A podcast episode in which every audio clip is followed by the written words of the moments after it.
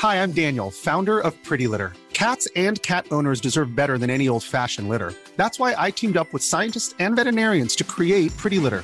Its innovative crystal formula has superior odor control and weighs up to 80% less than clay litter. Pretty Litter even monitors health by changing colors to help detect early signs of potential illness. It's the world's smartest kitty litter. Go to prettylitter.com and use code ACAST for 20% off your first order and a free cat toy. Terms and conditions apply. See site for details.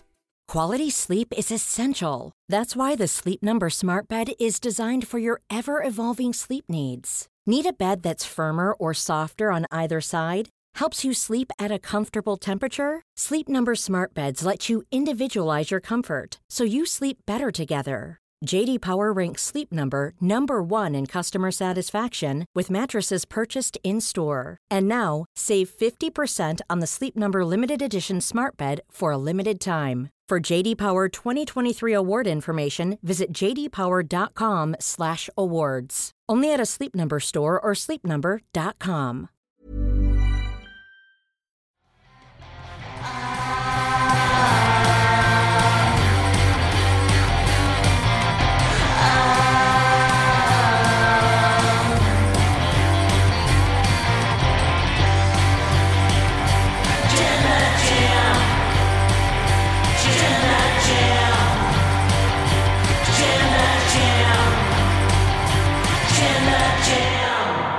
Hello, and welcome to another episode of the WrestleTalk podcast. I am Chopper Piquinel, and today I am joined by my intangible co-host, Tempest. Hey, bud. I'm Tempest. Oh, Yeah. we don't we don't do podcasts together anymore. At least we, know we it we're feels supposed like it. to. Yeah. So, so last week I did the podcast with Angela. The week before Mm. that, I did it with SP3. I think. Is- it the week before that? Was that us, or was that another? It's possible. Was that someone else? I think it was the forget how before these- that. Yeah. So this is like three weeks. That's a long time, man. Especially because we don't do NXT together anymore. So it's like a long time to like not talk to you, you know? I know. Yeah, and there was there was an NXT episode and there were like intangibles on it and stuff. These, I- the breakout tournament has intangibles, Pete. You got to get back on I'm that. sure. I'm I'm sure though. The thing is, I think I saw, uh, or at least saw people talking about them, and it sounds like they fixed them because I think they actually work as intangibles, Mm, and then it's not as fun anymore. You know? right. Yeah. Man, they just can't get anything right over there in 2.0 land, Even they? when they get it right, they get it wrong. The things that I want to be wrong, they're trying to get right. How dare they? How dare Oh, they? man. Truly. Yeah. Yeah. Um. Well, uh, how's it been going with you, man? Obviously, people haven't heard from you in a while. Yeah, yeah. Uh, I haven't done a podcast this month. It's been, Hmm. uh, you know, it's been it's been a while. You know, Mm. hasn't I haven't had the most fun May. I'll be honest, but Yeah. uh, you know, but but we're back. We're back, and we're Yeah. we're here to talk about a SmackDown and a Rampage that. I was like, yeah, maybe you know, if if, if NXT's not my first show back, if like if I get a nice fun Rampage, and then Rampage was kind of like meh, like nothing really happened on Rampage. Yeah. so you know, I was hoping for like a nice big cool show to to just slip right back into things, but alas, I got the first like three out of five Rampage that I've reviewed and I don't know how long. Yeah. I think I gave last week's Rampage a three out of five as well because I was like, I mean, it was fine, but like, What was on last week's show? exactly Tempest, exactly. Okay, well, I don't remember anything from show? the last three weeks. I don't remember anything. I don't remember anything from any show ever. You know, it Yeah, all blends true. together because of this job. What did what did they have last week? Um, I would love to tell you. Did they have no? It's probably a women's match of some sort. Yeah. Was it the, the Owen Hart Was it? first match? I was thinking, yeah. Was it uh, Ruby and Riho? Maybe Yeah, Ruby and Riho, and that was That was- fun. that was fun. I like that. But like, it's it's a fun match, like usual on Rampage. It's a bit of fun. It's a bit of fun. That's about Yeah. it. You know, that's Yeah, fine. yeah. It really is about it most of the time. Yeah. Yeah. Like every once in a while they go out there and they put on like the John Wheeler or John Wheeler, goodness me, John Moxley Wheeler Yuta match. Mhm. And it's like Yeah. one of the best matches of the, of the year. And it blows me away. And I was like, holy smokes, that's a rampage main event. And then we go Mhm. back to just like, you know, I thought this this week had like a bunch of cold matches. Yeah, it was really weird this week because it feels like. I mean, we'll talk about it later when we actually talk about Rampage, but it just feels so supplementary and just not Mhm. important. It's just it's uh, it's not my vibe, man. Yeah. Like the current. Yeah. Rampage. So sometimes Rampage feels like the peak of SmackDown, and sometimes it feels like main event. And I it's really weird because those are two very diametrically opposite things. And you would think that one show would not be both of those two things like within the same run. Yeah, but Yeah, funnily know. enough, it is. Um, We'll talk about it more later. Um, I'm quite excited, Tempest, because today is CBW Season 2 launch day. Yay! I have heard a couple of things that happen in this season, and I am really excited because when we did season one back in 2020, I was in the room when they were recording. So even though I wasn't part of it, I was I was there, so I got to watch it all unfold um, in real time. This time, I did it all in the No Rules Bar studio, so I I was not present at all. for any. So I don't know anything Yeah. that happens apart from the few little bits that I've heard. But the few bits that I have heard, oh boy, it's mm, it's it's delightful. Um, I I genuinely I can't wait until until it goes up tonight because I think people are going to really really enjoy it. Um, that's CBW by the way on Parts Fun Known, which you should go check out. Subscribe if you haven't because it's a real good show.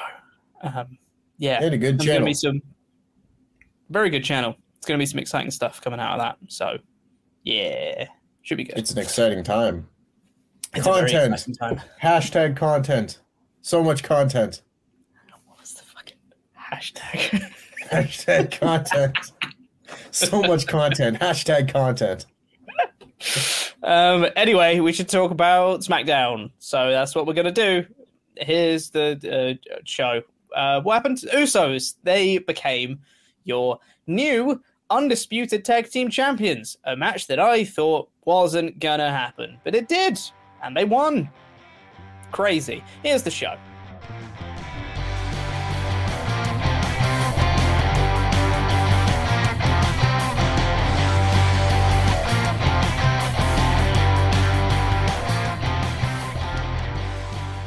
Let's talk about the first thing that we're going to talk about. Where have all my notes gone? all I of my notes know. are closed. How does this keep happening to me? My Oh my God, is always like, "Yeah, we're so prepared, and we set everything up, and then the show goes live, and Mm-hmm. oh no, everything's wrong, and I don't know where my notes are. Where is this music coming from? Tempest, do you want to know where my notes are? Where are your notes? Is They're on the tablet in front of me. Ah, on the tablet that'd that it. sitting in front of my laptop. That's where they are. It's gonna be one of those podcasts. It's going to be one of those ones. anyway, send in your ultra chats to wrestletalk.com forward slash support if you have any thoughts about this episode of SmackDown, this episode of Rampage, tag title unification, the Banks and Naomi stuff, which we'll talk about more later. Um, Michael Cole talking about that on air. Um, but the first thing we're going to talk about is this tag title unification match. This entire episode was being built around this tag title unification. They had loads of segments throughout the show, loads of hype packages, recaps, all that jazz to build up to this uh, main event. Um, and I, throughout the show, did not think this match was happening because they didn't do it last time, the tag title unification, which was going to be at WrestleMania Backlash. They canned it last minute to change it to a six man tag. And the reports coming out of it were that WWE had no intention of unifying the titles anytime soon. So I was like, cool, they won't be unifying them then. And then immediately after Backlash, RK Bro were like, we're going to unify the tag titles. I was like, no, you're not. That's a lie. You're not going to do that, are you? Because you didn't do it last time. Why would you do it now? And then they said, tag title unification is going to be on SmackDown next week. I was like, well, it's definitely not happening there. There's going to be a screwy finish, or the match won't happen, and it will happen at Hell in a Cell if it happens at all. But smack my ass and call me Judy. They did the match on SmackDown. Crazy. I did not see this coming at all. They just they just did a match with with a finish. Granted, the finish was screwy because Roman Reigns got involved, but it was a finish nonetheless. Um, what did you make of this of this match of RK Bro versus Usos, Tempest? I mean, I thought it was a decent match. You know, I thought the match itself was was fun enough, and that doesn't really surprise me considering I think I have been saying for about a year straight that the only two tag teams worth anything in WWE at the moment are the Usos and RK Bro, and here we are, and they've they're now feuding with each other. So that that that works. I like that. I like their chemistry together. These are four talented guys. Obviously, going to have a good match. That being said, I don't like that a unification match has a screwy finish. Mm-hmm. You know what I mean? Like I get that this is something that is that will then build to more things and then you'll get some sort of clean finish at some point, I'm sure. But I don't feel like because I would imagine that we are not going to have these titles split again. I could be wrong, but I would be very surprised if I saw the Raw and SmackDown Tag Team Championships split apart from each other. The WWE and Universal titles, I think they could go their separate ways and be two separate belts again. At any time, I think they could do that. But they just don't have enough tag teams to really justify having two sets of belts. That goes for the women's division too. Well, that's neither here nor there. So to me, this should kind of be a more monumental match. And just mm-hmm. to have it be like, oh, ref's distracted. Oh, there's Roman Reigns. Oh, the match is over. That's kind of lame. I would have just preferred like like this match started and there was like 25 minutes left in the show. I was like, they're just gonna have an all-time classic SmackDown main event, and they're gonna have a tag title change, and it's gonna be fantastic. And we got about like 50% of of that, you know, like not one or the other, but like half of both of those things. Yes. You know, instead of getting like a really great match with a lousy finish, it was just kind of like, yeah, it was, it was good, and then we we, just, we didn't have a monumental. Just, yeah. So yeah. I, I I still think it was like it was a net positive on the show because there wasn't a whole lot else happening, but I don't know. I feel like the unification of two of your long running titles should probably be something that'll be like on a pay per view or built up to at SummerSlam and whatever. I, I'm not saying that they should build up RK Bro and Usos for another like two months because I I don't have the patience for that sort of thing. But I would think that a moment like this would be treated with a little bit more reverence. But yeah, I mean they they tried their best on this show to make it feel big. Like they were using a lot of the big buzzwords that they normally do surrounding you know stuff that they think is important. mm-hmm. Um, but I mean they had the right build for it for WrestleMania Backlash that felt monumental. That felt, you know, important. That was probably going to be the biggest show on Backlash till it got changed mm. to the six man tag. But then they just decided not to do it there. So my my overall feeling coming out of this was like, okay, cool. Why didn't that happen at Backlash? like that, that's my that's my confusion over this because, like you said, the match was match was good. Like the Usos win. Okay, mm. cool. More stuff for the Bloodline. That's fine. But like, it feels like there's something missing. Like there was something that was needed to make this more important than it felt. Mm. Like you said, it was good, but it wasn't great. And the tag title unification should really be great. You'd think, right? Yeah, and I mean, the ad nap too appropriately points out that Austin versus Jericho for the undisputed title had a screwy finish. That was also bad. I'm not, I'm not going to take. Good. No, I'm not going to take pointers from WWE in 2001. I'm going to say that. But yeah. yeah, like with hindsight now, I guess they wanted to just have content for the month of May on SmackDown. But sure. why could they not have just put all the titles on the line at Backlash and had the Bloodline win? You would have come out with the same thing. Mm-hmm. You just wouldn't have falsely advertised your pay per view. You know, mm-hmm. It would have made that match feel a lot more important than it was just, oh, it's just a fun trios match in the main event of a pay per view. Like, I don't know. I, I, feel like portions of that match and portions of this match should have like been merged or swapped or something. Because Like there's your your monumental match. You just put the titles on the line there and make that feel more main event, more main event, more monumental, and then you have this SmackDown main event where you can do a screwy finish, and you don't need to waste a title unification on a screwy finish. I don't know. Um, Yeah. and I, I, I understand the point that like uh, J4 said in the chat that the match would have been very predictable if all the titles were on the line.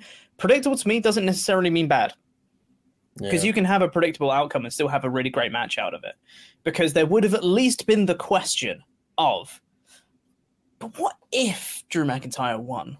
You know, would they switch all the belts here? Would like you know Drew pin one of the Usos and Roman still hasn't lost, but he loses his belt? Like how how would that play in that dynamic of Roman and, and Jay? Like I don't think it would have happened, and I don't think many of us would have thought it would have happened. But there would have been just that little bit at the back of your head to be like, but what if? You know. Mm. Whereas something like this, there's no, there's not as many stakes because Roman's not involved, right? It's a tag title Mhm. unification, but it doesn't feel as important because it's not on pay per view and Roman's not involved. It's just everything feels significantly less important this way, which is kind of how WWE sees their tag division as a whole. But you know. Um, Yeah. The one, the one positive I will say coming out of this, one positive. That's a that's a bit harsh. There are many positives coming out of this. Mhm. One of them, I think, is that RK Bro would now not feel out of place to challenge Roman for the belt, either of them, which I think Right. is great. That is one, what a build for Riddle to go from, Mhm. you know, goofball man who's around the US title scene to suddenly not be out of place to challenge Roman for the top belt. That's that's good. That's that's Goofball really man. good stuff. Goofball That's man. my he's my favorite. I was gonna Yeah. say he's my favorite superhero, yeah. He's my favorite Um, Avenger, yeah. yeah. Um, and of course, Randy Orton, which right now it genuinely feels like at one point Roman versus Drew felt like the biggest match they can do. I think now that's Roman versus Orton. I think that's the biggest match they can do. And if they're going to be holding off for Orton versus Roman till SummerSlam, cool with me. If you do that at a big stadium, I think I'd be into that. With the, current run that Orton's on, Ro- the real story of Roman Reigns is he's systematically destroying OVW. mm, He beat John. Cena. He beat Yeah. Brock Lesnar. Now he's going for Randy Orton. he just needs Batista to come back. I was going to say, back. just needs Batista to come back, and then he'll have the whole set. Yeah, he can beat Shelton Benjamin in like a main event SmackDown Mhm. title match or something like that. Anyway, I gotta say there there's a few quick points I want to make about this this whole situation here. Number one, do you think we get a new set of belts here that will be half red and half blue and look like a popsicle? no, I hope not. Or they're really they're I because I think they're more likely just going to be obsessed with everybody walking around with two belts. I think that's Yes. kind of like the point of this. Mhm. But they did the graphic where it came up as like, oh, the Raw and SmackDown Unified Tag Team Champ. It came up, it was half of each color. I was like, it looks like a popsicle. It's red and blue and like vaguely like white silver in the middle, you know? I was like, Mhm. this looks like a rocket pop or something. My more important point is I think this story would have been exponentially more interesting had the Usos lost. Yes, You know? I agree. the Usos have been the SmackDown Tag Team Champions for like 300 and some days. It's basically been a year now. They've beaten every team. And realistically, since Jimmy Uso joined the bloodline, like on a more official manner last year, how is any member of this crew in any way different from where they were a year ago? Like I know that we went through a Paul Heyman journey there, but Mhm. as like a group of characters, how is the bloodline in any way different than when than it was a year ago? And I don't think it is. uh, they they now point upwards and they say we are the ones. Ah, I thought that was an Usos thing. I don't, I don't know. I just think that if if the Usos had lost, that would have given you a chance to like, you know, oh, Roman is mad at his cousins, which has always mm-hmm. been the most interesting part of this. When Yeah. Roman is mad at his cousin, I don't care about this family just controlling wrestling. Like I want to see some conflict here, and we haven't had conflict with Romans in, in a more traditional storyline since aside from the Paul Heyman thing in a very long time, and I would have liked the chance to see that these these this summer, this summer lead into SummerSlam with like a big Roman Reigns thing. Oh. Yeah. I mean, there was there was a very slight hint of that in the opening promo, which went way too long, which we'll talk about in more detail um, in a little bit. But the end of that was Roman hugging the Usos. And as he did, he just stared down the hard cam and just gave a little smile like he's manipulating the Usos. And I was like, that's nice. That's good. That's good that Roman is doing that. Feels weird because they haven't referenced any of that story at all. And his manipulation of them in this sense was, you should go and win. Which isn't really a manipulation. That's just him saying encouraging words. That's just encouragement. That's not He- manipulation at all. You go out there today and you do your best. Yeah. I'm such a terrible person, guys. I can't believe I manipulated him today. Uh, but Ah. everyone is saying that there's technical difficulties on this stream. So We had that at the end of Quizlemania too, where Oh, it's like it it wasn't bad for either of us, but mhm. it comes through on the stream. I think it's a YouTube thing, but I don't know that for sure. 'Cause- we'll just say it's a YouTube thing. So hopefully, if it's lagging now and it's really bad to watch live, at least hopefully it will process correctly. Maybe. Everybody hit the refresh button at once in three, two, one. Problem solved. Amazing. Now everyone's back and everything is okay. Yeah. Right? My dog is like Uh, slowly anyway. making more and more noise sitting on my Mm-hmm. floor. And I'm like, I know that like at some point in the next half hour, you are going to make me get up and open the door. And it hasn't happened yet, but Mhm. she's slowly making more noise than she was 15 minutes ago. Yeah. Um. Anyway, uh, I don't really have too much else to say on the the main event thing. I am interested now that the tag titles have been unified. I think it is noteworthy. Uh, I think it would have been better if RK Bro won, but I'm okay with the Usos winning. I don't know where we go from here. I don't know where the next progression is going to be. Whether it is going to be Riddle and Orton going after Roman, or they're going to try and win the tag titles back. I don't know, but I think I'm interested because I like everyone involved. I believe, from what I've heard in the Observer, the plan is Riddle at the next pay per view, then Orton, then Drew. So Okay, I guess Riddle, uh, Riddle for Hell in a Cell match, maybe, I or or maybe, maybe Money in Money the in the Bank. that's the one after, right? yeah. I don't know. I don't know. I don't know which ones Roman is is missing or or what. I don't know what the deal is, but I know Ro- uh. I mean- Riddle and, and Orton are supposedly going to be his next challengers, which to me is still crazy because like I would have think he would have hit Orton like early in this this run. Yeah, you know, Right. because that's a big star. But they've had so little interaction with one another over the years, and I kind of like that. You know, Mm.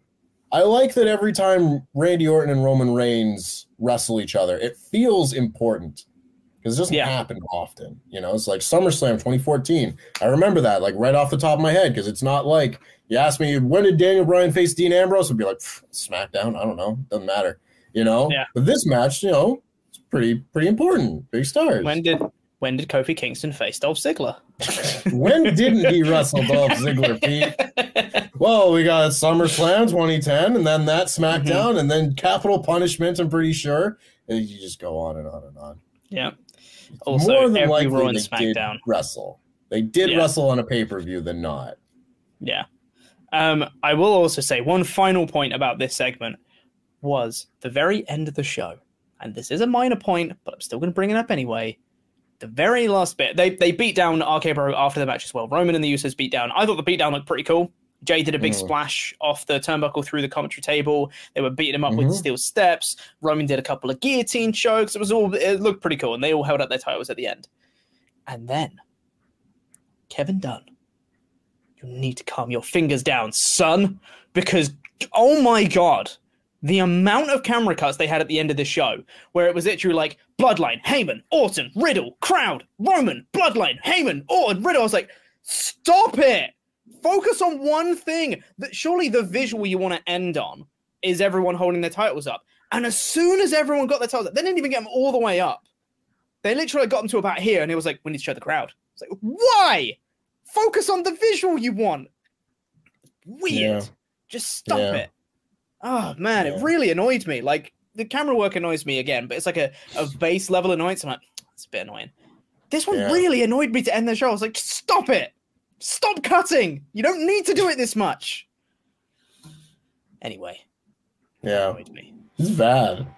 It's bad. Yeah. Bad camera work.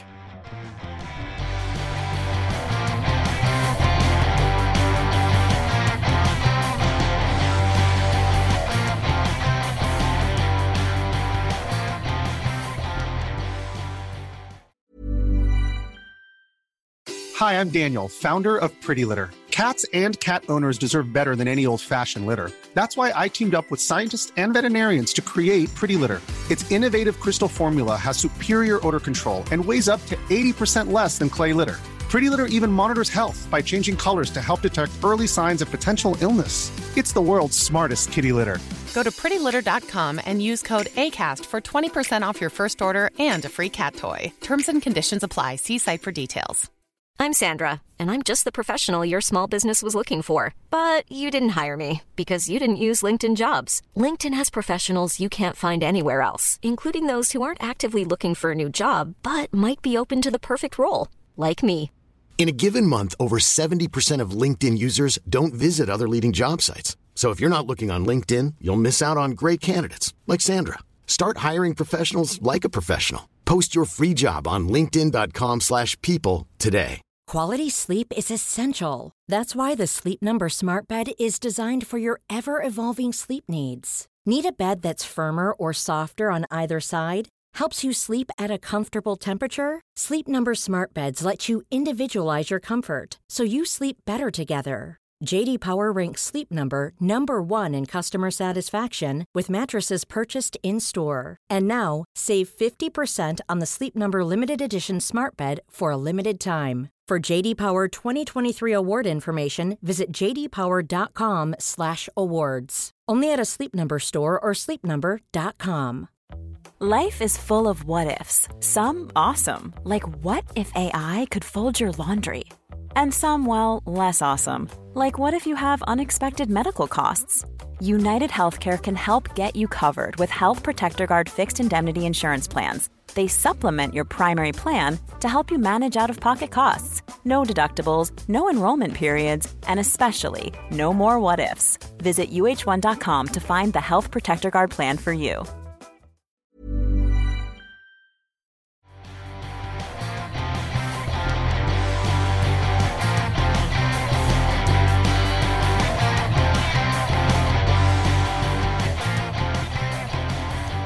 We should get into uh, some of your ultra chats here. Uh, make sure to get those into wrestletalk.com forward slash support. Uh, and uh, we're going to read out all the ones that are five US dollars and up by the time the show goes off the air. Um, uh, Valid Mama Deputy's been a member for 13 months in a row. Thank you so much. Uh, that says, uh, Ooh, Spry, you're making the kids cry. I will say, some of the shots they got of the crowd during the beatdown were quite good because there was a mum with like the fingers in her kid's ear. There was a kid that was really upset. There was like some dad who was like, like really like bummed out that RK Bro didn't win. I was like, those are good shots of the crowd. Just intersperse them like further out, not so quickly, but you know. Um, I, oh, I always remember. I always remember Hell in a Cell 2010 when Cena lost to the the had to join the Nexus and all that.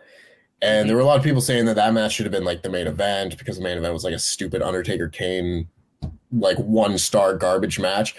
And I always remember that show because like a sizable portion of the crowd left after the John Cena match because it was just parents taking their crying kids home. yeah. And I was like, if I doled out hundreds of dollars to go to a WWE pay per view and I had to leave halfway through the show because my kid was crying that John Cena lost. Meanwhile, I would have been like, John Cena has to join the Nexus. oh, my kid's crying. Crap. I guess I can't stay for this main event that I really want to see. But you know what I mean? Like, Yeah. if I'm taking you Damn to it, a kids! Stop being such a mark. If yeah, if I'm taking you to a pay per view, you're not crying and making me leave. we paid for this. You're gonna sit down and watch this show. Oh God. Oh, Um. Kevin Ultra chats in to say, raise your hand if WWE didn't ask you if Sasha and Naomi let you down. Don't you dare speak for me, Michael Cole, with your stupid soul patch. Obviously kidding, nothing against Cole's beard style. I mean, I'm making no comment on it. yeah. I mean, you That's don't have to say. say no offense. You can have all. You can have all the offense you want. Yeah, if you want to, it's fine. Yeah. Um, yeah, yeah. We'll talk more about the Sasha Naomi stuff when we get to it. Um, but uh, let's do a couple more here. Legit Underboss said, uh, "Look at Luke acting acting like a real grown up, so proud." I'm assuming this is from the show yesterday. Probably. No, it's from that time Luke was on the show. Sure. Uh, yeah. Um, Brian Moore says, uh, Oh, "Welcome back, Tempest. Uh, I'm proud to announce to you guys that this June I officially start my pro wrestling training. Also, just a few weeks ago, uh, I found out that Mike Myers isn't British. I'm sorry, Tempest. I need to give Canada their respect. Brian, the hell's that, Brian? You don't know that the, the great Canadian legend Mike Myers is Canadian? He wore a Maple Wild. Leafs jersey in The Love Guru. that whole movie is about the Maple Leafs. And that's probably why we're still so bad. That movie was like an extra curse on top of our existing curses. Oh, isn't like Kanye. West in that movie too? Like Kanye West and Mike. I haven't seen it, I'll be honest. yeah, I watched it one time and it was terrible.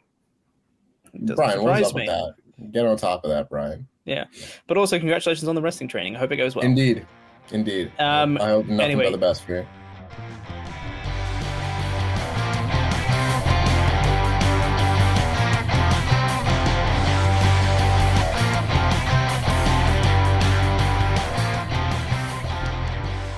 Rest of SmackDown, it started off with, good God, so much filler.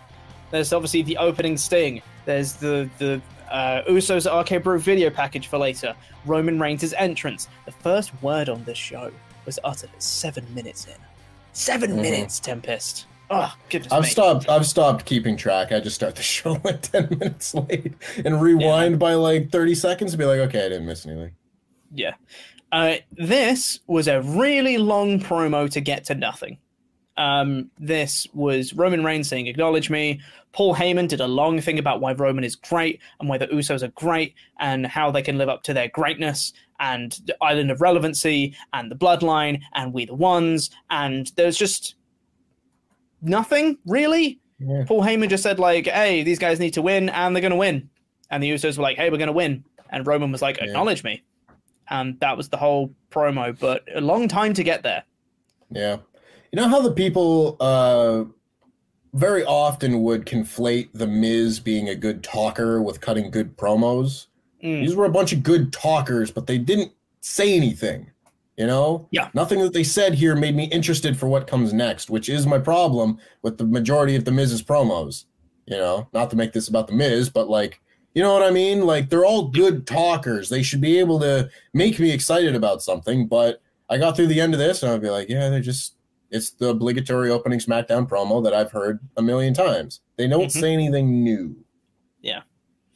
Here's another thing we didn't mention about the tag title unification before is that I don't understand everyone's character motivations at this point because They have them?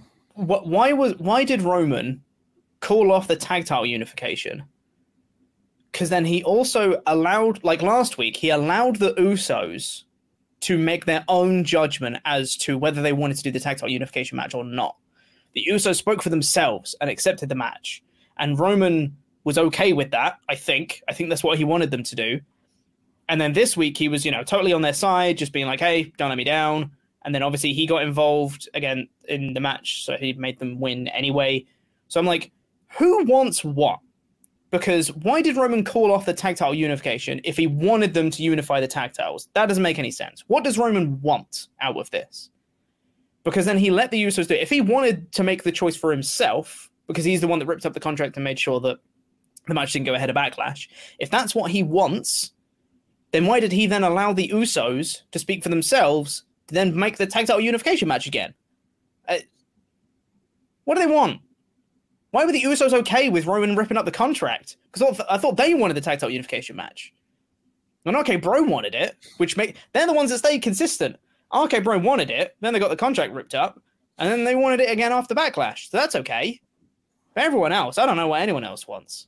Who's challenging Roman for his titles? Remember when Shinsuke Nakamura was lined up for all this? Oh man! oh, goodness Yeah. me! I, I had a Anyway. point to make in, in all that, and then I forgot. Yeah, what it sorry. I talked Yeah, for it's too long. just- it- it's fine. It's just, good lord. Like Yeah. let's let's let's do something here. Let's move for it. on. Wait for it. That's what it is. It's mind Yeah. games. It's all always mind games. I remember. I remember what I was gonna say now. Because you know how you know how the thing is that like WWE shows are all written like the day of and all that Mhm. nonsense. You know, I I've once heard that like George Lucas wrote the conveyor belt scene in Attack the Clones while he was like on the way to the shoot. And that movie is also bad because you don't do that. Because when you're trying to figure out character motivations, you need to have these things planned out ahead of time. Ugh. So when you Roman Reigns tearing up a contract because he doesn't want this match to happen, two weeks after he says he wants them to win the titles, and then they go back to winning the titles two weeks later, I don't follow the story. Who knows, man? Uh, Um, after that, uh, we got Shinsuke Nakamura versus Sami Zayn. Now, this fun appears match. really fun match. Uh, this Fun appears to be the. SmackDown formula now Yeah. with the last few weeks, which is the first match that we have on the show. We're just going to let them have a proper match. We're going to give them time. They're going to have psychology. They're going to wrestle properly. Great. Do more of that. I- I'm all for I that. I endorse this. I endorse Yes. this wholly. Um, so yeah, so this, this is really fun, and it's Shinsuke Nakamura and Sami Zayn. So you know they had a good match when they're allowed to. Uh, and I really liked that they called back to the match that they had a few weeks ago, Mhm. um, with Sami winning that match by count out. We're doing the Helluva kick, and and Shinsuke couldn't get back in the ring because at this one they go back and forth for ages, and it's a bit of fun action in the ring. They're very good wrestlers. Uh, Sami hits Shinsuke with a Michinoku driver on the outside, and I was like, oh, and that's going to be the finish again. But it was it was in like a an excited like, oh man, that's the finish. Like that's that's actually pretty good to continue like that character trait for Sami Zayn. Nakamura just makes it back in for nine, and I was like, okay, that was a really good spot. That was really good, like callback to their previous match. Mhm. That's that's a good spot, good spot. After that, Shinsuke comes back, hits Sami off the ring post, chucks him into the timekeeper's area, and the referee's counting, and I'm like, that's the finish. That's a really good spot because now Sami's getting a taste of own medicine. Okay, this really, really works. And Sami was stumbling on his way back to the ring, and I was like, he's just not going to make it for ten. Oh, that that's a that's a that's a solid little finish. Good callback to their previous match. And Sami just gets back in the ring at nine, and I was like, that's brilliant selling from Sami Zayn because I didn't think he was going to make it. Totally bought it as the finish. And immediately after he gets back in the ring, Kinshasa from Shinsuke Nakamura, and he wins. And I was like, that was really good. That was a Yep. really fun match. This is exactly what I want out of my SmackDown. Like, hmm yeah, this was really, really enjoyable. And I've also once again learned not to bring up Attack of the Clones because that has kind of uh, changed the direction of the com- of the conversation in the chat. So Yeah, in the live chat. Yeah, let us know what Star you think. Ever. Let's not talk about Star Wars. It's Uh, too my divisive, man. It is. Unlike Let's talk about WWE. yeah, it's really, really, really good match. I thought, you know. Mm. Again, like I just want to see good wrestlers have good matches on this show. If you're not going to give me story, then at least give me good matches. In this Mm-hmm. case, they gave me a good match. Yeah. Hell yeah.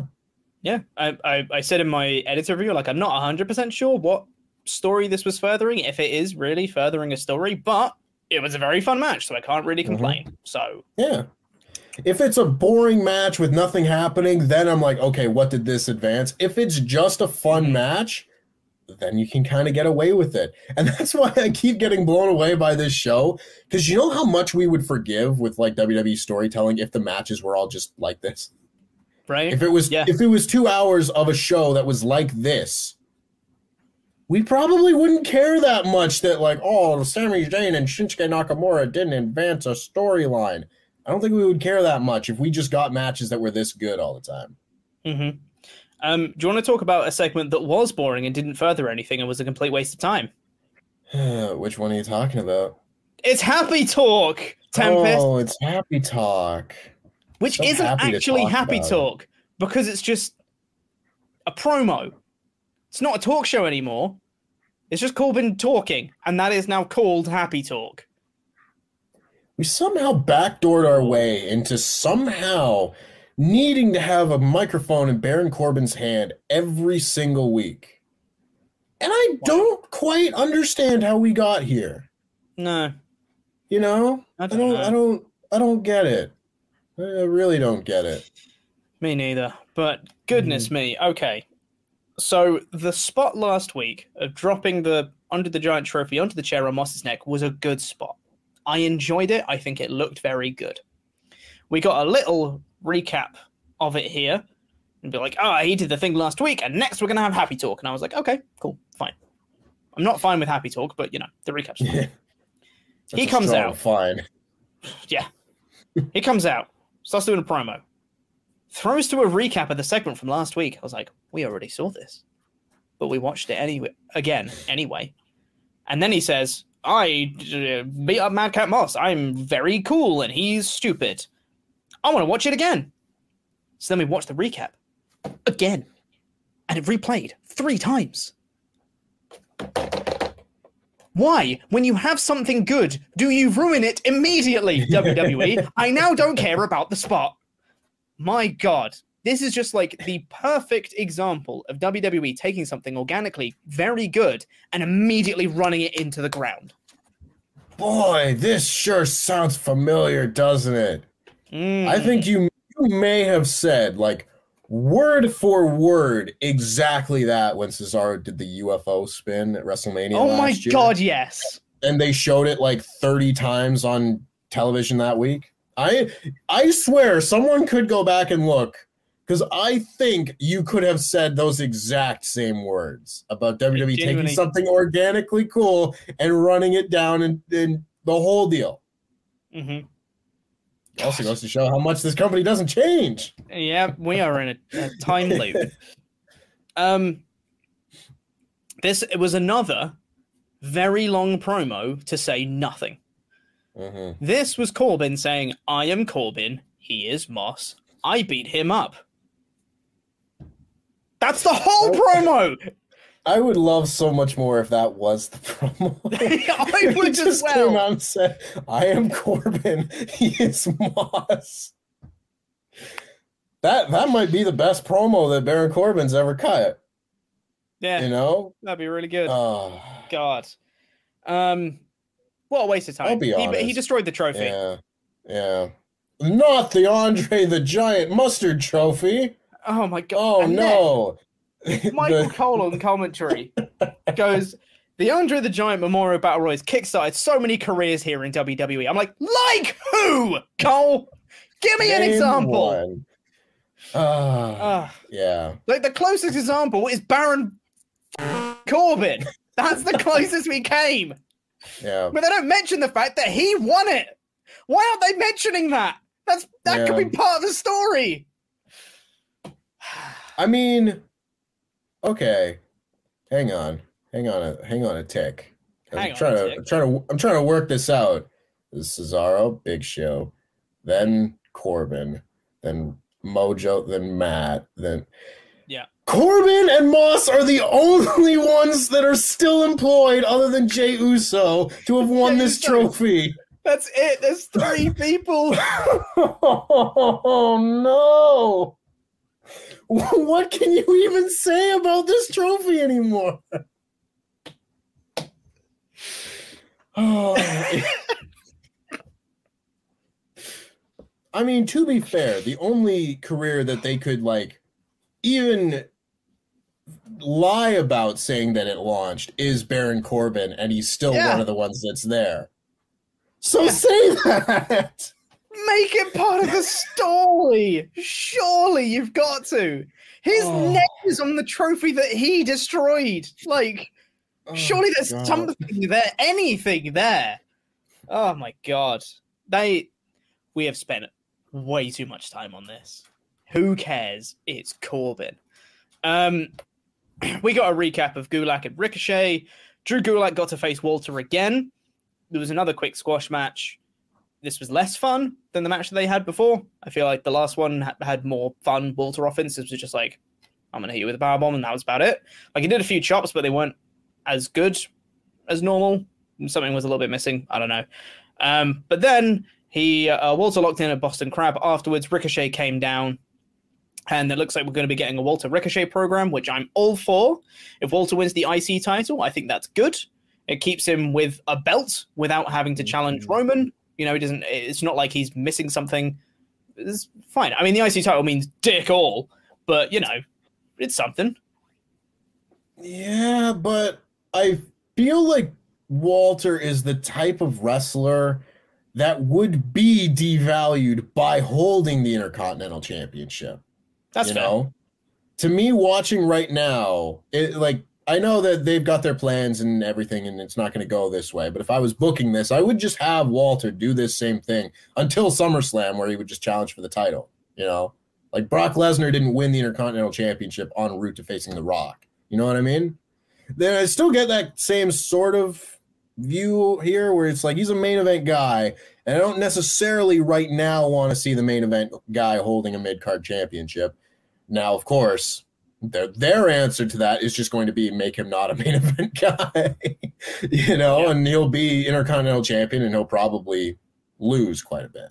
Maybe he won't lose. Maybe he'll only lose when he loses the title. But Hmm. typically, being linked to a mid card championship is not a very good thing a lot of the time these days, anyway. It's not like it used Yeah. to be. But that being said, I will give them props because I love the presentation of Walter, with the exception of like, I mean, I would have preferred Walter, black coat, and the, the you know the whole of the Walter thing. But the way that they're doing it, it's I believe a lateral change for the most mm-hmm. part. I prefer the name Yeah. Walter to Gunther, but that is Mm, you know it doesn't matter. It's a wash at this point. I think Ludwig Kaiser is doing a fantastic job. Is doing a little personal ring announcer deal. I mean, mm-hmm. that's really good. I like the package of, of Walter and Gunther and whatever this is. I just hope it, it. I will let this one play out, and hope that it doesn't burn me. But again, Yeah. I've been I- here before. I know how this goes. I have got minimal gripes with the presentation of of Gunther. Mhm. My thing is, you had Walter. yeah, Like the ch- the changes aren't necessarily bad, but it's just like, but why did you do that? It's Right. unnecessary. yeah, Like e- Also- even if it's the the copyright thing of the name, sure, right. but like changing the music, changing the black coat to the red. With Ludwig, Ludwig Kaiser doing the intro, also his name is now Ludwig Kaiser. Like it's just like a lot of like little changes. Like, but you didn't need to do all that because you had Mhm. Walter right there. You know, but Yeah. that's that's that's my thing. And also, quickly from Hector Rodriguez asking if anyone's been the WWE and Intercontinental Champion at the same time. The Ultimate Warrior did that at WrestleMania 6 and promptly There you go. uh, vacated the Intercontinental Championship. The more you know. And Seth Rollins held the WWE and US at the same time. yes. He's been Nice. he's been W cha- double champion a lot. He'll like Mhm. hold the tag belt with his rival a bunch. I've Yeah. noticed. You know. Yeah. Yeah. Um. Anyway, after that, uh, LA Knight made his SmackDown debut, except he's not called LA Knight anymore. He is Max Dupri. Okay. Um, I- I he's got a group. Yeah. Oh, go on. It's it's they're, He's he's he's got a group called Maximum Male Models, yeah. and Sonya Deville hired him because Adam Pearce didn't know who he was, and he said, "Well, um, the the Sonya Deville hired me, so you better check that contract again." And then he says, "My name is Max Dupri," and Adam Pearce goes, "Okay, Max Dupri," and he goes, "No, no, no, Max Dupri," and he goes, "Max Dupri," he goes, "No, no, Max Dupri." And Adam Pearce goes, thing again. Max Dupri. And he goes, You're so close, and then walks off. Pat McAfee then goes, Max Dupri! And I was like, I can already tell I'm going to hate this instantly. Yep. It's it's the Fandango thing again, where everybody hated Fandango because of his stupid vignettes and his stupid. It's fun, John. He did that for like weeks before his match with Jericho at WrestleMania, and everyone hated it. So maybe you chuck that in the bad idea bin. Not everyone, Tempest. Oh, not did you enjoy the Fandango bit? I was I Did was a Fandango or somebody? mark. Oh, you're a Fandango. That this was like peak WWE fandom for me as well. So anything they did, I was like, great. See, my my thing with this is I feel like Eli Drake, L.A. Knight, and Max Dupri are all pretty much the same quality of names. Relatively, maybe you go a tick up or a tick down in either direction.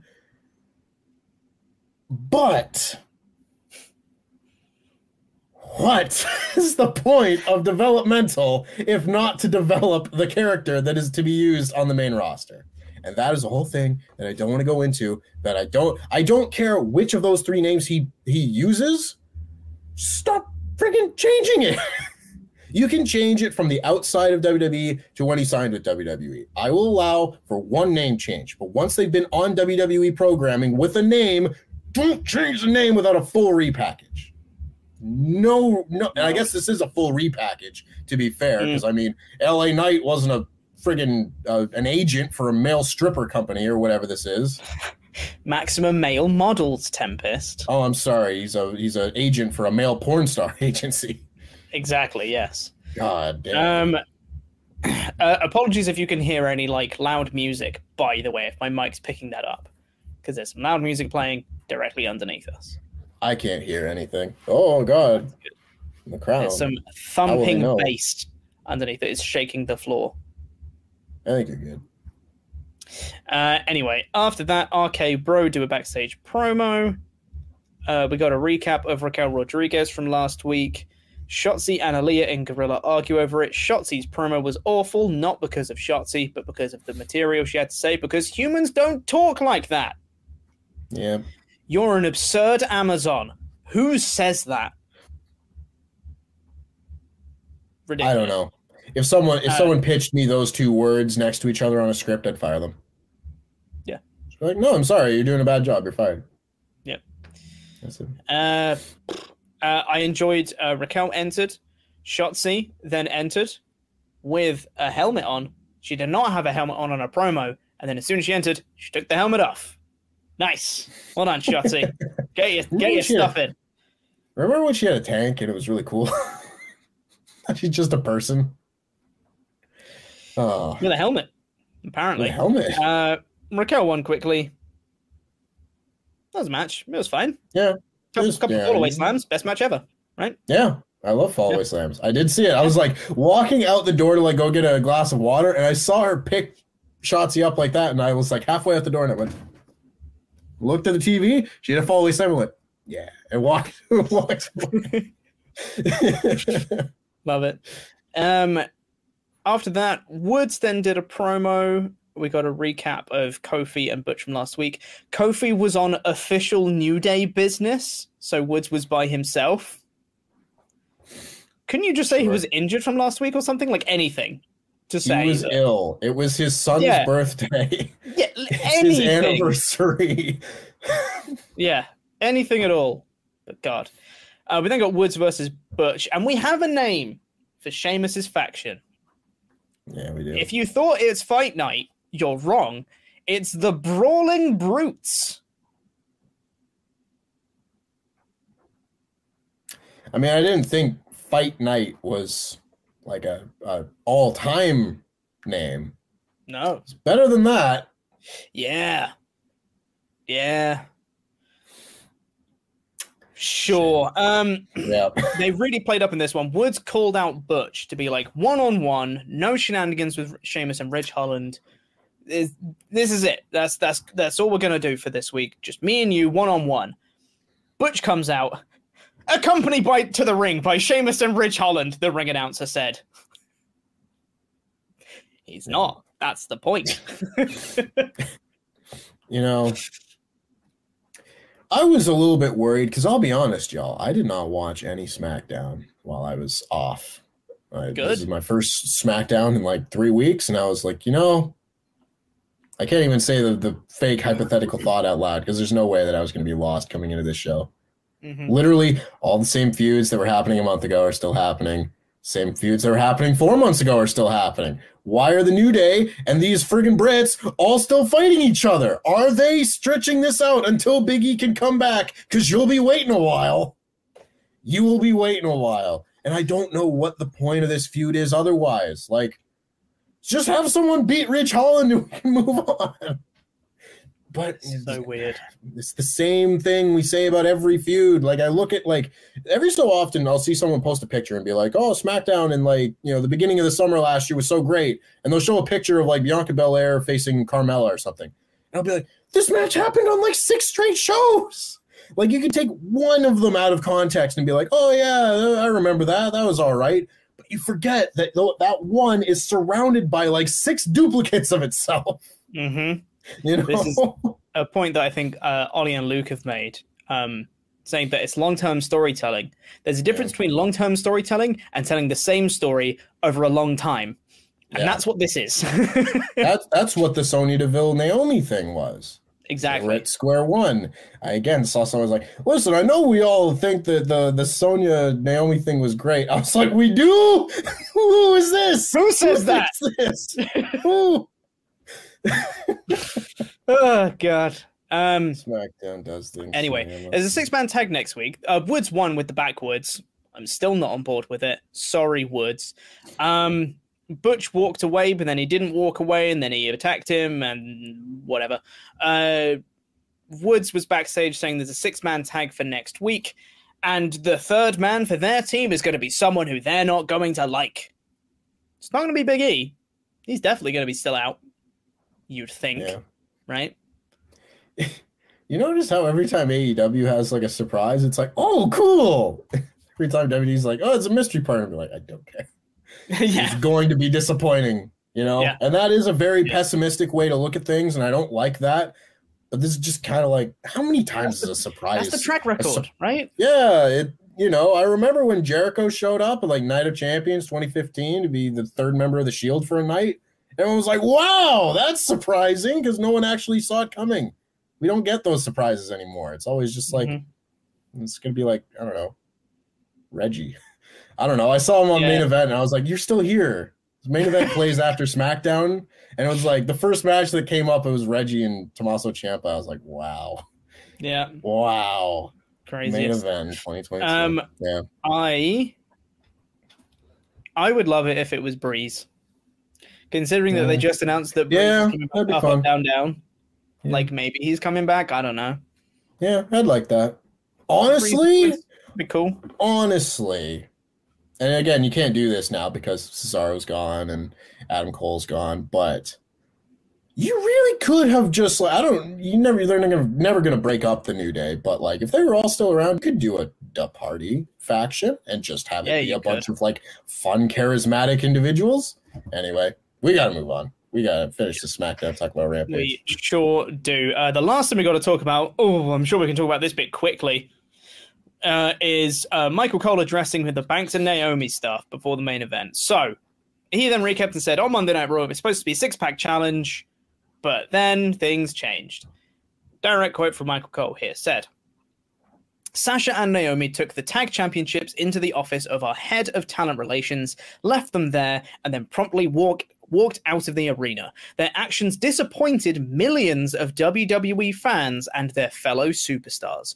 So, because of what Sasha and Naomi did this past Monday night, they have been suspended indefinitely, and we will have a future tournament to crown the new WWE Women's Tag Team Champions. if they had just said, due to what happened on Monday night, Sasha Banks and Naomi have been stripped of the of the WWE Women's Tag Team Championships. WWE will will be announcing our our plans for the titles moving forward. Uh, we are disappointed with the situation. If they had just said that, I'd be like, you know what, fine. Yeah. but they know what they're doing. Yeah, of course They they, know do. what they're doing. They're baby facing themselves. And Mhm. I'm sorry, but when you have literally spent a full decade telling the fans that the company is the heel, I give you no sympathy. Absolutely not. Like, I, I don't understand this situation, and I don't want to get too into it just because you'll get crazies coming out of the woodworks, but God, this situation is gross and I hate it. I hate every bit of it. Yeah. Oh, Yeah. God. They got pissed Anyway, at us no- for being awful. How Yeah. how dare they? Mhm. You know, uh, yeah, I've, I've seen it.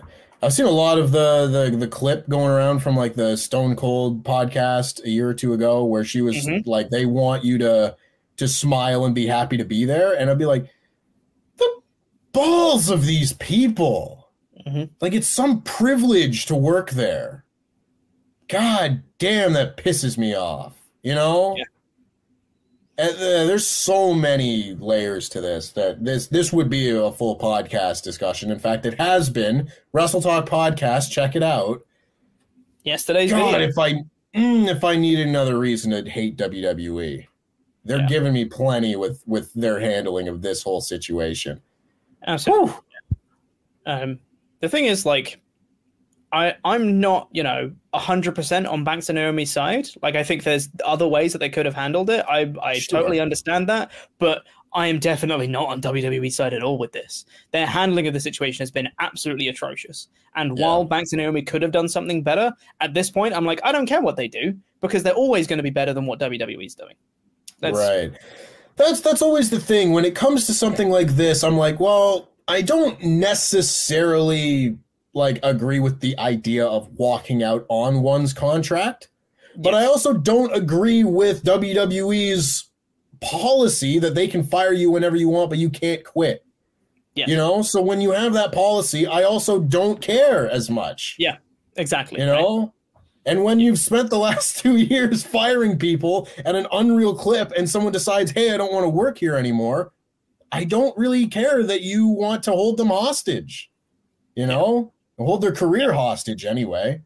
Ah, Yeah. Che- Anyway. I agree. I agree, Chelsea. Chelsea agrees with me. She's on the Yeah. side of, of Sasha Banks and Naomi. She's a Yeah. god. Good. Um, should we talk about that Rampage real quick? I suppose so. Because we It's have not much to talk about on this rampage. There's really not that much. Um, we'll have to wrap up the show relatively quickly, anyways, because we've got other stuff to do in this studio afterwards. So I'm going to be taking up time if we don't do this quickly. Uh, it was a trios match of House of Black versus uh, the the Evil Uno and Preston uh, versus Fuego. Um, it was fun. House of Black are cool. Yeah. Yeah. I'm I'm glad that they're doing something of substance, a double or nothing. That's nice. Uh, about time. Mhm. Um, it's all right. All right. I've got, a I few got nothing else, man. I've got a, I've got a few thoughts on stuff like this. I have found recently that it's getting hard for heel factions in AEW to have like faction matches. hmm You know, because unless the only way that I think you can do these heel faction matches is if you put them with baby faces that are also over. You know, Yes. Where when they did their Halloween faction match last year with the Elite and the Dark Order, you had the Dark Order on the other side who were at that time championing Hangman Page and were a big deal. And then similarly, you had the Elite against like Christian and Bryan Danielson and Jurassic Express, big stars equal to that of the Elite. Then a few weeks ago, you had the Elite against like Dante Martin, Lee Johnson, Brock Anderson, and I forget who else, but it was a five on five team. And that one didn't go so well because the people want to cheer for the stars, the stars of the heels. And I still kind of felt that way in this match, where it wasn't as bad because this match was like really fun and flowed really well because they all have really unique offense that flows into each other very well. But the House of Black were the stars of this match. And when the faction match doesn't go like five minutes, it can be kind of hard on the crowd to just stay into it when you know the people you're supposed to cheer for are not going to win and are probably not going to make it close either. You know, like you can get into something if it's going to be a close match. But like, I mm-hmm. don't Fuego's not going to beat Malachi Black. Never. Never, not once will Fuego, and of course, clip this out when Fuego eventually beats Malachi Black. But Fuego del Sol is not going to be beating Malachi Black, at least in the foreseeable future. You know? So it was like, it was a good match. I enjoyed it. It was like a fun opener, but Nah, I've I've seen more more enjoyable, more fun, more heated openers. Like the House of Black just isn't on TV enough right now. You know, I want a trios match like once a week for a while, and then I feel like it'll be a big deal. Now it just kind of feels like eh, every once in a while we need a show for Rampage, so we'll throw a House of Black and Fuego match on there. And that to me is just a little bit disappointing. Yeah. Uh, we had the acclaimed and Gunn Club backstage. Yeah. And I have one question for this Tempest. Why do I like this so much? I shouldn't I enjoy this, but I really do like it. Yeah, they've it's funny. They've, they've done something to this yeah. that has made it work. You know, I don't know like, what it is, but I laughed. Yeah. I laughed quite a bit at this segment. Like, you know, uh, when they they showed the uh, Anthony Bowens got injured, they showed the footage of it, and Max Caster was there, and Billy Gunn was like, pushed his own son out of the way to be like, "Hey, son, you're going to be okay." And when he comes back, we're going to have a big scissor party and all that stuff. And I was like, "That's that's funny. Like that's good." Yeah. See, like I don't know, how, I don't know why it's good, but it is. There's good. there's never been any sort of like the only thing the the ass boys have ever had going for them is that they don't like to be called the ass boys. Mm-hmm. There was mm-hmm. nothing else to their character. Now there's some character here. Now Billy Gunn is choosing the other one over his kids, and now there's it's it's it's happening. personal conflict, Tempest. That's what we were talking about. I know. I love it. I've never been the biggest. Max called him daddy. But, that was funny. Well, we'll see how this goes. I will let yeah. this play out. Yeah. Um, FTR accepted the challenge from Roppongi Vice for the Ring of Honor tag titles. Cool. Yeah. Um, Shawn Spears faced a giant next, uh, who turned out to be Big Damo. Big Damo. Board Game Club's own Big Damo. Hell yeah, man. Very cool to see him on TV. I was I was very excited for that. Um, he beat him pretty quick. Damo got in some offense, but Spears beat him pretty handily. Um, and then he cut a promo. I understand why that happened one, it's Rampage, uh, so they don't have much time, and two, because obviously Damo has nothing to do with AEW. He's not in a story. Spears has the story going against Wardlow. It makes perfect sense why they did what they did. Just a shame for Damo because I really like him personally. Right. Like I said in the edited review, I was like, I understand the circumstances that are at play here. Like Shawn Spears is a contracted talent. He's the one in the storyline. He's the one who's going to be facing Wardlow in like four days. But if in my universe, I simply wouldn't have Shawn Spears beat Big Damo. Personally, I yep. think that Big Damo. If if I'm picking one of those two guys to be a star, I'm picking Big Damo. Mm-hmm. And that that's just me. Yeah, that's just me. Um, we had uh, undisputed elite promo. Um, Cole hoping the fact that it might be him versus Kyle O'Reilly, and the two of them being like, "Hey, we're best buds. We're gonna have a great match if we fight each other." And the Bucks challenge the Hardys, which got confirmed as well. Fun. Um, and then we had Red Velvet versus Kris Statlander, uh, which was fun enough. Um, this mm-hmm. was a mm-hmm. decent little match. Really liked the spot where Statlander had her up and then took one hand away and was just flexing while holding Red Velvet up. Obviously, Velvet was helping herself up, but that's not the point. It looked cool. Um, this was good. Statlander got the roll up win in the end after some some back and forth and stuff. It was good, solid action, fun match. Good. Yeah, I think I mean, you pretty much covered it. Like it was a good, solid, fun match. I think this has been like the least promoted quarterfinal match of this women's tournament, which mm-hmm. is understandable because like the original contestant isn't in it and the whole deal. Like you can tell that they were going a different direction for this this side of the bracket anyway. A Hikaru Shida Ruby Soho match probably end up being the semifinal here. So getting mm-hmm. Statlander, I still really like Kris Statlander, and I think that she's yeah. gonna probably hold a title before the end of the year. And I like that this little mini feud between Red Velvet and Kris Statlander was able to get their next chapter. You know, for a while it seemed like they were just going to go their separate ways without any sort of real explanation involved. But now we're getting more stuff, and I like that. I like that we've kind of brought it back around. Although at the same time, there is still a part of me that wishes that this was Willow in this spot. You know, like when we were talking about the qualifiers, and we were like, I mm-hmm. think a first round exit would do more for Willow than it would for Red Velvet. Absolutely. Now, having seen it, I still kind of feel like that would be the case. Like if she and, and Kris Statlander just went out and had like a 12, 15 minute match and was just fantastic and she lost, I think that would probably do more for her. But I also understand that they're trying to build to a bunch of different stories all at the same time, and this just works Yeah. nicer. So no harm, no foul there. And I thought this was a very good match. Speaking of building to a bunch of matches at the same time, Ruby Soho, then, who was on commentary, came down for the save afterwards because Jade Cargill and the baddie started beating up Kris Statlander. She came down with the save because she's facing Kris Statlander in the semis. Uh, so then, the, but then she got beaten down, and then Anna Jay came out.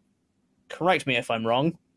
Anna Jay hasn't been interacting with Jade Cargill like at all. Not well, not at all. They had their one match on Rampage that was actually very good. Recently. But since since then, I don't believe so. But that Cool. wasn't like that long ago, though. Is the thing? No, it was you know. a few months Yeah, there was like maybe because it February. because it was Conti versus Cargill at Revolution, right? Yeah, So it was don't probably around that if- time. yeah. I think it was just before that. It could have been right Yeah. after, but I think it was before that. Yeah. So Um. So yeah, Soho got beaten up by Jade Cargill. Anna Jay then came out and saved her. Jade Cargill then later challenged Anna Jay, and that got made. That got then confirmed for Double or Nothing. So Anna Jay versus Jade Cargill, which is fine. it's good on paper.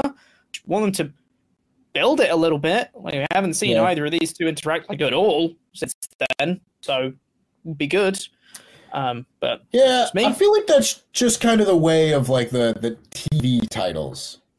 You know, yeah. I feel like you know because uh, Miro and Lance Archer last year were kind of like thrown together for double nothing, and I Mhm. feel like just a lot of the time the TNT and TBS championship matches will just kind of be like the last match on a pay per view because they're kind of supposed to be like the open challenge type titles, you know. So it doesn't bother me as much that this one doesn't have as much build as it would for some of the other matches, but in general, I would like to see more. At least, at least shoot the angle like more than a week before the pay per view. Exactly. like, yeah. Yeah. you do this like a week or so earlier, I don't think it's as as bad. Absolutely, yeah. Uh, we then go to Hookhausen and Neeson Sterling training montage. That's fine. I like I like this. I like that Danhausen was doing the SpongeBob lifting weights Yes, thing. You know, that bit was funny. Uh, Men of the Year did a, uh, a promo, and Sammy Guevara had the TNT title, which he stole from last week. And he said, "Give me the give me a match, or we'll break the title." Dan Lambert said, "No, you're not getting a match." So then he smashed up the title, and then Kazarian came in and was like, "Hey, I'm also going to break the title," and then he smashed up the title as well. I don't know what's going on in the TNT title picture, man. Like, I don't get any of this. I don't think this is very Pete. good. Pete. Pete. They have another belt, Pete. they have a second belt. It was on TV like two weeks ago. Why are they upset? Oh, I'm sick of this. Oh God! Like, oh, I was not super down with. I was not super down with like Sammy Guevara's title run the first time Mhm. around. Yeah. you know, but there was like the, the Cody stuff that was mixed in, and I was once they did like the ladder match, I was like, okay, that ladder match was goddamn fantastic. Let's just let's let's just reset at that point. I'll be like, okay, that's a great part to be like, you were the new champion. All that interim stuff's done away with. Let's move on, move on to better things. I have no idea what they're doing anymore with this title. Like, and again, once Scorpio won the title in the ladder match, I was like, okay, now perfect reset button. They did the double turn type thing. He's a baby face now. He just had a fantastic ladder match and he could go have a great baby face run. And they turned him heel. And I was like, all right, now you've lost me. I don't care anymore. Strike three, you're out. Fix it. Uh, what? What are we doing here at this point? Who am I supposed to cheer for in this little three-way feud? Is it Kazarian? Because now he's hanging out with Sammy Guevara, and I don't like him. I don't know what I'm supposed to cheer for. He's hanging out with Sammy Guevara and breaking the TNT title. That's not a babyface thing to do. Ugh. I, I just so much of, of AEW's booking is so concise at times. This Yeah. has felt like the complete opposite. And there's Mm. so many people on the roster now that I would rather see the TNT title on than the people involved in this story. And that's really Yep. disappointing for a number of reasons because I wanted to give Scorpio Sky his due and give him his run, but I it, I mean, I think it's safe to say he's probably been like the worst TNT champion. Like at least on Yeah. paper. He has defended the title against anybody. You know, Mhm. like so unless he quickly turns that around, I need this title to be put on like Andrade or Pac or or Swerve or Keith Lee or Hook or or Ricky Starks or Powerhouse Hobbs or anyone that I'd rather see than Men of the Year. Yeah. Just- my last point on this matter, and we can move on, is that to me, these titles are like free, get on TV at least once a week cards. You know, if you're the TNT champion, you have your avenue to get on TV every single week. Mhm. I would rather someone else be in possession of the TNT title free spot on TV card than the Men of the Year. Yeah. um, Toni Storm and Britt Baker had a quick promo. It was fine. It was good. I thought match. Toni Yeah. Toni Storm's, I'm going to rearrange your teeth and become your DMD, and Britt Baker didn't have a response and walked off. And then Excalibur ran down all the matches. Oh my god! Like I think they really need to rein this in because God, like if you want to promote like a few matches for next week, that I'm um, I'm on board. That's totally cool. If you want to be like, hey, you should really tune into Rampage because we've got this really big match and this really big match happening. Fine. Even if you want to say you should tune into Dynamite next week, we've got this big match, this big match, and this big match, and on Rampage next week we've got this big match, this big match, and this big match. Fine. You cannot run down Dynamite, every match on Dynamite, every match on Rampage, and every match on Double or Nothing in the space of like 30 seconds. That is slow down. Oh don't my I god. think you can. No, just think- just I think you slow down because this is just too much. He announced, I counted them, Tempest. He ran through 11 matches. And then there was the Jade Cargill promo, and then he ran through Mm. six more matches straight after a very quick Jade Cargill promo. This is a problem I have. I feel like this exemplifies an actual problem I have with Rampage is that everything feels rushed. Everything Mm. feels so like to the second on Rampage. Obviously, it's edited, and you can tell with some stuff cutting around as well. You have like you know, in the the big name of Shawn Spears stuff. Mhm. Shawn Spears won. They immediately cut to a replay. They immediately cut back, and Shawn Spears is cutting a promo. Like obviously, they cut some time out in there, Right. and everything just feels like right. Next bit, next bit, next bit, next bit, next bit for the hour. It's like just take some stuff out of the show and let everything Yeah. breathe a little bit. And I feel like this is an example of that. Like talk about your three, four biggest matches that you want to promote rather than everything, and just let stuff breathe and let let Excalibur literally breathe. Because God, how does he do that? I don't know. I kind of think they should lean into this. I think they should give it a name, like the Excalibur Speed Round or something like that. Like That might help it I- get over. I think if you do this like one or two more times, it will get over. I don't know how that works exactly because there aren't people in the building that will pop for this because they can't hear it. No, exactly. But it'll get over with me. Ah, I don't know. and man. honestly, anyway, we, right now, I, I just want to be entertained, and it entertains me. I, I spent too much time on that, and we really need to wrap up the show because we're already over time. We had the main event of Dante Martin and Matt Sydal versus Bryan Danielson and Jon Moxley. It was fun. I'm unsurprised. Wrestlers involved. This was fun. Uh, Blackpool Combat Club are still amazing. William Regal was on commentary. Massive thumbs up. Love William Weagle. He's my favorite. Uh, and obviously Jericho was on commentary, so you had that beef between Blackpool Combat Club and Jericho Appreciation Society as well. All thumbs up from me. There was a brawl at the end with Danielson getting his leg caught in the ramp, which is definitely a work. Like 100%. I watched the clip that they put up on their YouTube channel. Danielson gets his leg caught and then pulls the referee in to be like, I'm fine. Tell Hager to start stomping on my leg. And then Hager goes over and the referee points towards Danielson's leg. And then Hager stops stomping on his leg. Like, it's a work. Danielson's just a genius. Danielson legitimately got his leg caught and then was like, I'm going to use this. Because he's, he's very smart, you see. But this was very fun. Good way to end the show. Big brawl. Fun. Good main event. Yeah, it's about everything that you would want out of a main event like this. Again, it wasn't going to be the one that steals the show and steals the week and is match of the year or anything like that, but you're not going to have a bad match with these four guys. Now, that in mind, I did think that this was one of those matches that suffers from being, you know, on a taped rampage that has a tired crowd and has seen four and a half hours of wrestling. And man, like it was it was a little disappointing because there were a few moments here that really didn't get the reaction that they normally do, like the rapid fire elbow spots that mm-hmm. they typically do as a full Blackpool Combat Club thing to lead into the finish. Just didn't get over this time, and I was like, well, that's it. It was just sad. Like they're elbowing people, and it was just kind of quiet. It led to a flat finish, but I will give props to this match because Dante, when he reached the bottom rope with his legs and he managed to break that LeBell Lock, that was like a real Ricky Morton sell, get the people behind you with a big pop, and he breaks out of the finishing submission. That was like a great babyface sell that takes him from being like a good babyface to a great babyface. And that really works when it's a guy like Dante Martin who's young and has like that really like, you know, a boyish face. Like, I, can you have a boyish face if you're just young? if you're just really young, you know? You are just a boy. yeah. But he's really good at that, you know, sympathetic sell. And I just like seeing matches like this because you get to see the improvement happening in real time. Mm-hmm. Yeah, I agree. Uh, overall, Rampage was missable this time. Yeah. Uh, Solidly which is, which is missable. a shame. Yeah. Yeah.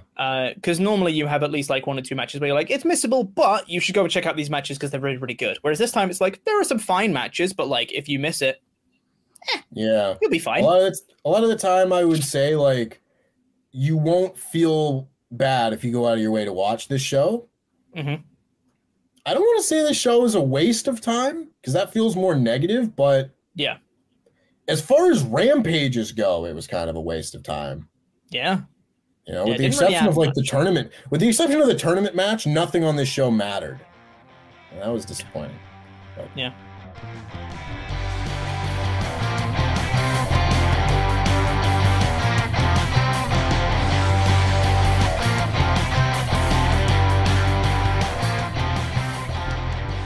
Well, on that note, let's get into. Oh, yeah, we need to say thank you to some very special people before we do the rest of your Ultra Chats here.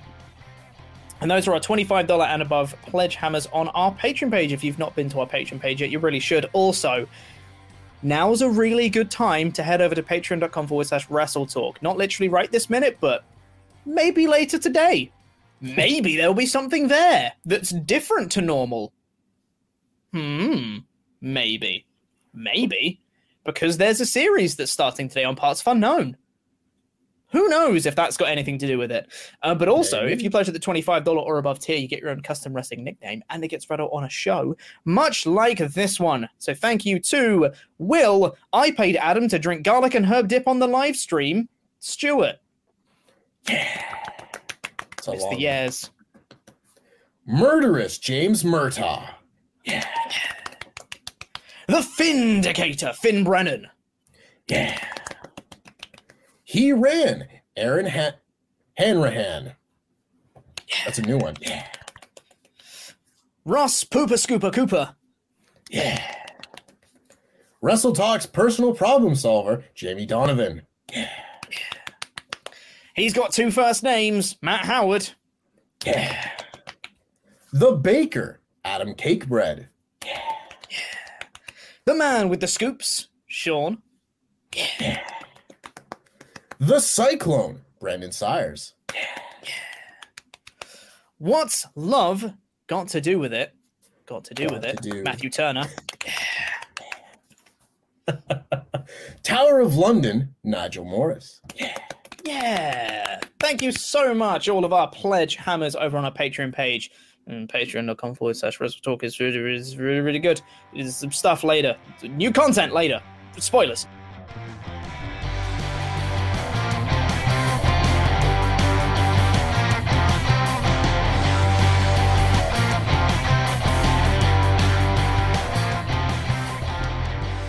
Anyway, let's get into the rest of your Ultra Chats here. Last chance to get those in at WrestleTalk.com forward slash support. Going to read out all the ones that are 5 US bucks and up by the time the show goes off the air, which is very, very soon. Legit Underboss says, Welcome back, Lord Tempest. I kind of wanted the Usos to lose so that when they apologize to Roman, he can tell them to forget about it, cuz. well done. Well done. very, very good. Like that.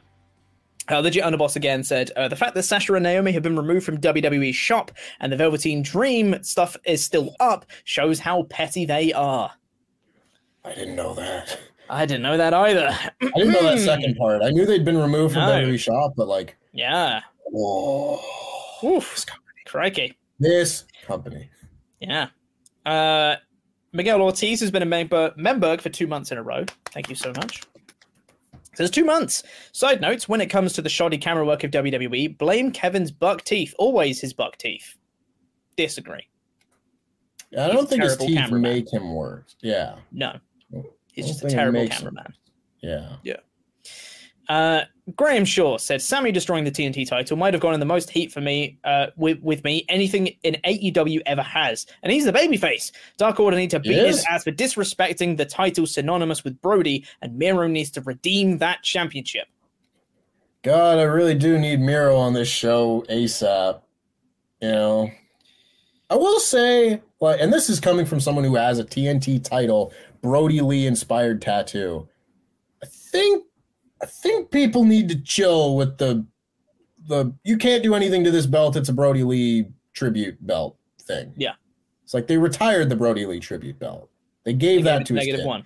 Yeah, they very specifically got a new belt for the purposes of having it not be a Brodie Lee tribute belt. Exactly. I've seen a lot of people talking about how they're spitting on his grave and disrespecting his legacy, and I was like, y'all need to chill a little bit with that. Yeah. Yeah. Uh, Dartrain24 says, Smack your ass and call you Judy. Here's an idea. Since you and Tempest are a team and you and Denise are called Team Penice, we could have a championship number one contenders match and a Judy, Peanut, Chopper, and a forklift match. Happy birthday, Peanut. It's not my birthday, Yeah. but thank you.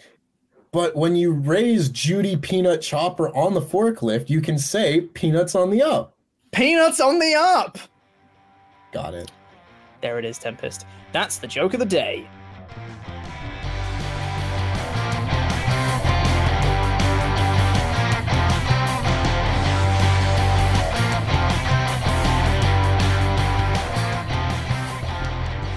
Hey, Tempest, you'll never guess what I didn't do before the show started. Check your email. Check for emails. And now it's logged me out of the, the right account. Pete, the it's just- account. It's to- just falling to pieces today. it's it's it's not been a fun day, man. Like linked to this this CVW launch, uh, the last couple days have been a lot. Um, and there's a Pete, you're so ex- you're so excited, Pete. I am excited for the series, but it's just been a lot the last couple days, and it's Imagine the people watching this. Like again, if, if you're listening to this podcast and you've listened to the intro, where it's like CVW is back, yeah, we're so excited, and then you go through like an hour and a bit of this whole show, and then you get to the end, and you, you hear Pete, and he's like, "Man, the CVW show, what happened?" I am still super pumped for it. It's going to be a great show. It's just a little bit stressful getting things ready for it. That's all. Mhm. Um, and there's a reason I'm at the studio today, which I won't go into. But anyway, um, uh, let's see. I've got an email here. this is a good one from John that says this is specifically directed at, at me. Mm. And it says, Hello. This question is only really aimed at you, Pete, because from what I've heard, you previously worked at Greggs. That's true. Yes, I did, before I worked here. Um, I have an interview there next week because I really need a job and I think it'll be a good start. I was just wondering if you had any tips for the interview or working there in general, as well as any information on what your experience was like there. Any funny stories? Would you recommend someone to give it a go? Thanks, guys. Look, I'm not going to pretend to you. I'm not going to pretend to you that it's a great job. It's working in retail with Yeah. customers. Customers are the worst. Like, it's just it. There's not. Yeah. There's never going to be a good customer-facing retail job because that sucks. Dealing I with people. going to say there's never going to be a good customer. it's like they're all Not one. bad. Every Not single one. They walk Everyone into the sucks. just uh there are occasionally good customers, but generally speaking, it's not that great. Having said that, there are significantly worse companies to work for than Greggs. Greggs is okay. They they they they can they have been known to take care of people when things go wrong. So that's a thumbs up from me. Um, Good Yeah. job, Greg. it's yeah thanks mr greg um uh it's it's it's fine uh it's a little bit of a learning curve to start with but once you get used to it it's pretty easy um that's what i'd say yeah just be prepared for people to expect services that you don't do and can't do and then they tell you that they want that thing you go i can't do that and then they go but why and it's like because i can't but why though? Yeah, no, because I can't. Yeah, but I Hmm. want it. Uh, great, but also I can't. Um, so I expect a lot of that. The, every customer is bad, but those are the best ones. Absolutely. Um, do I have any funny stories? I feel like I've told a couple on WrestleTalk After Dark before. It's possible. A couple of funny, funny stories when I worked there. Um, trying to think of anything funny. There's a there's some more not funny stories that are a bit more serious, uh, which doesn't meet the criteria, funnily enough, of funny No. stories. So I, I, I, I, don't, think have a funny story. I have a serious story. Does that meet the qualifications of your funny I have a story when a guy broke into the store with a knife. You know, is that fun? Is that a funny story? No. Um Not really. Like a lot of the funny the funny stories was just, you know, the the, the work colleagues hanging out and chatting nonsense, which Mhm. you get it's not really related to the job. So Mm, yeah. And you get weird Wow. customers. You always get weird customers. It's fine. you sure do. I'm not Yeah. sure if I told this story on a on an after dark. I may have. So Hmm. if you've heard this story, stop me. There was a time, I believe this was my first year working in retail. I could be wrong on that. Might have been my second. But it was an off day, and this is back when I worked for the Toronto Blue Jays baseball team. Worked in their uh, their team store, and we were open like every day, and we were open when the the team wasn't in town, so or before games and everything. So it wasn't just like oh, game's playing, stores open. And I was in there on like an off day, and it was like me, maybe another person, someone else was on break, the manager. You know, this is pretty small crew, but that's normal. And this guy walks in, and I have no no knowledge that this guy is going to be a problem. but he walks in, and I walk up to him. I was like, "Hey, how you doing, sir? Can I help you find anything today?" And he's like looking at this shirt wall with hangers and everything, and he like grabs a shirt off the wall. He's like, "I want this shirt, but not on a hanger." and I'm I'm perplexed. I'm befuddled. I'm like, uh. So I start like trying to take off, take out the hanger from this shirt, and he's like, "No, I want one that's never been on a hanger." I was like, "What? What? Like, what? I, I'm sorry. I'm sorry, sir. I don't understand your request." And it was a Saturday, I remember, because the warehouse wasn't open, so I couldn't just like call down to see if they have one like in a plastic bag that hadn't been opened Mhm. and everything yet.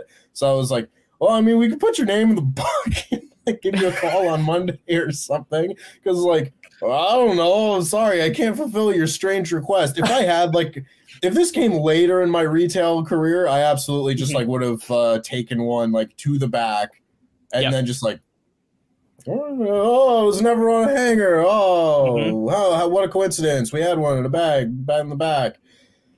And immediately upon just being like, whoa, we could put your name in the book, he was like, I will speak to a manager. This is, this is ridiculous. Like, Mike, Mike, there's any customer. It's your job. And sure, like I was, and this is one where you kind of stand like around the corner because you kind of want to eavesdrop and You need to spectate see what happens, yeah. And and this guy's like, I have a I have a very high uh, university education. I know what I'm talking about. And he's like, What are you talking about? Oh god, yeah. like, we don't have your your packaged shirt for you, sir. There's nothing we can do. So you will indeed find customers like that that want their Mhm. shirts to have never been on a hanger before. My advice to anybody going to an interview is wear a tie. Because every Yeah. time that I've worn a tie to an interview, they've always been like, "Oh, you wore a tie. Oh, bonus points or something like that." Mhm. You know. And every once in a while, it's just like people just be like, "Oh, it's past a you, you know dress your jacket and a button-up shirt and everything." No, you wear a tie, people will notice. Yep, Hundred percent. Oh, well, Guarantee. full on I will guarantee it. interview. Guarantee it. You'll guar- Yeah. I guarantee your job. This is not a guarantee. guarantee your job. Asterisk, not a guarantee. um, oh, you reminded me of something that I was going to say of the customer that I had in no no Tempest. It's not the same. it's not the same as usual. There's there was a customer that you reminded me of when you were talking about that. Fine, I'll move on to the other thing I was going to say, and maybe it'll come back to me.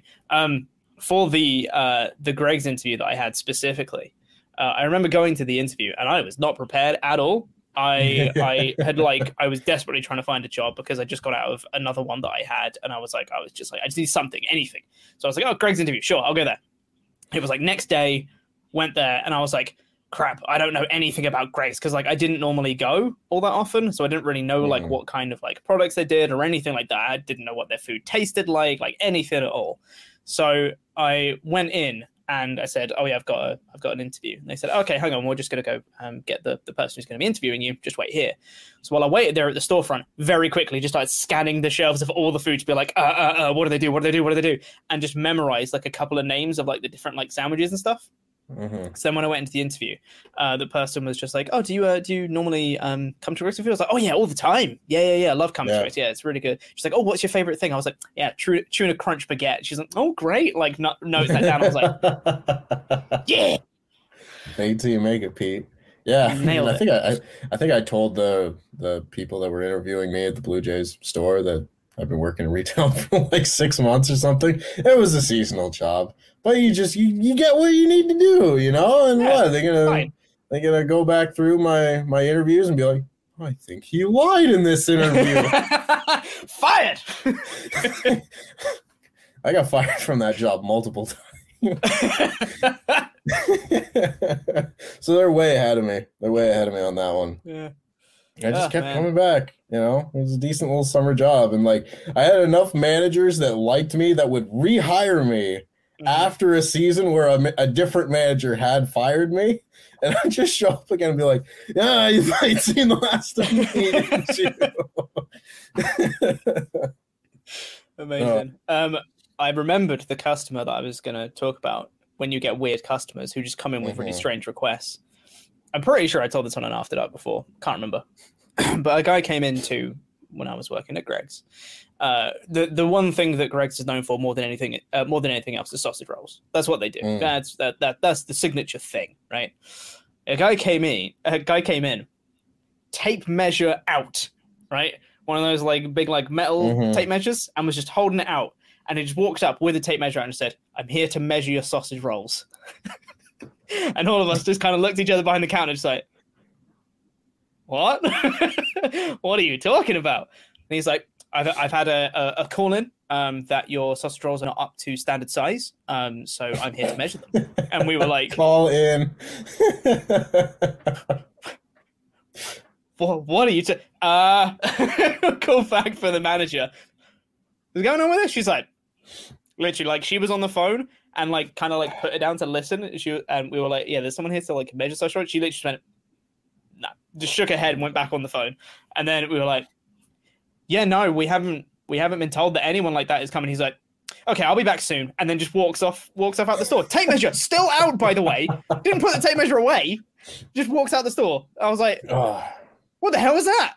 Who comes in to measure sausage just like. I don't know, man. I've got I've got one more quick one because Mm. it still sticks with me and it still just it absolutely tickles me because it was the same store and I was working in the the little back section of the store uh, this on this day. Again another off day not a lot of people around and we had a little back area of the store that was just you know at one point it was memorabilia at another point it became the children's section but it was like it had its own cash register so if you were back there you didn't really have to go into the back of the, uh, the rest of the store. And there was a door there too so people would kind of like come in and out you know throughout the day. And at one point a woman kind of walks through the rest of the store like the main store to my back area. And I guess there weren't a ton of people on the on the floor or whatever. That's fine. She comes back and she's like, "Excuse me, how do you get to the other part of the store?" And I was like, "What? Other, there's no other part of the store. it's one big room. What are you talking about?" And I'm like, "I'm sorry." And she's like, "Yeah, you know the other the other part of the store, the part that's over there." And I'm like, uh, "What are you talking about?" So I get out from behind the the counter, and I'm like, I wander over and like, "What is this woman on about?" Thinking maybe she's like seeing through the glass onto the concourse where you can see Mhm. like the field and everything. Like I wouldn't think that's a store, but you don't know these people. And she's like, she points, is like, "Yeah, how do I get over there?" And I stopped and I went, "Ma'am, that's a mirror." knew it. yes. she just points to a big mirror that's on the wall. and she laughed and said, Oh, I'm sorry, and left. But I was like, Oh no. I hope she remembers that I will remember this forever. Oh, you know? that's amazing, Oh, I'm crying. man. That's a mirror. Ma'am, that's a mirror. like, there's no way to say that and not sound condescending. I'm sorry, ma'am, that you thought our mirror was a doorway. Whew. Oh, anyway, um, that's gonna do it for this episode of the WrestleTalk podcast. Welcome back, Tempest. Nice to have you back. I missed you. Um, the- stay tuned for more content coming soon. It is Double or Nothing next weekend. Excitement. It's Hell in a Cell the weekend after. Less excitement, um, but excitement nonetheless. The content train continues. Uh, we love you very much. Stay safe. Goodbye.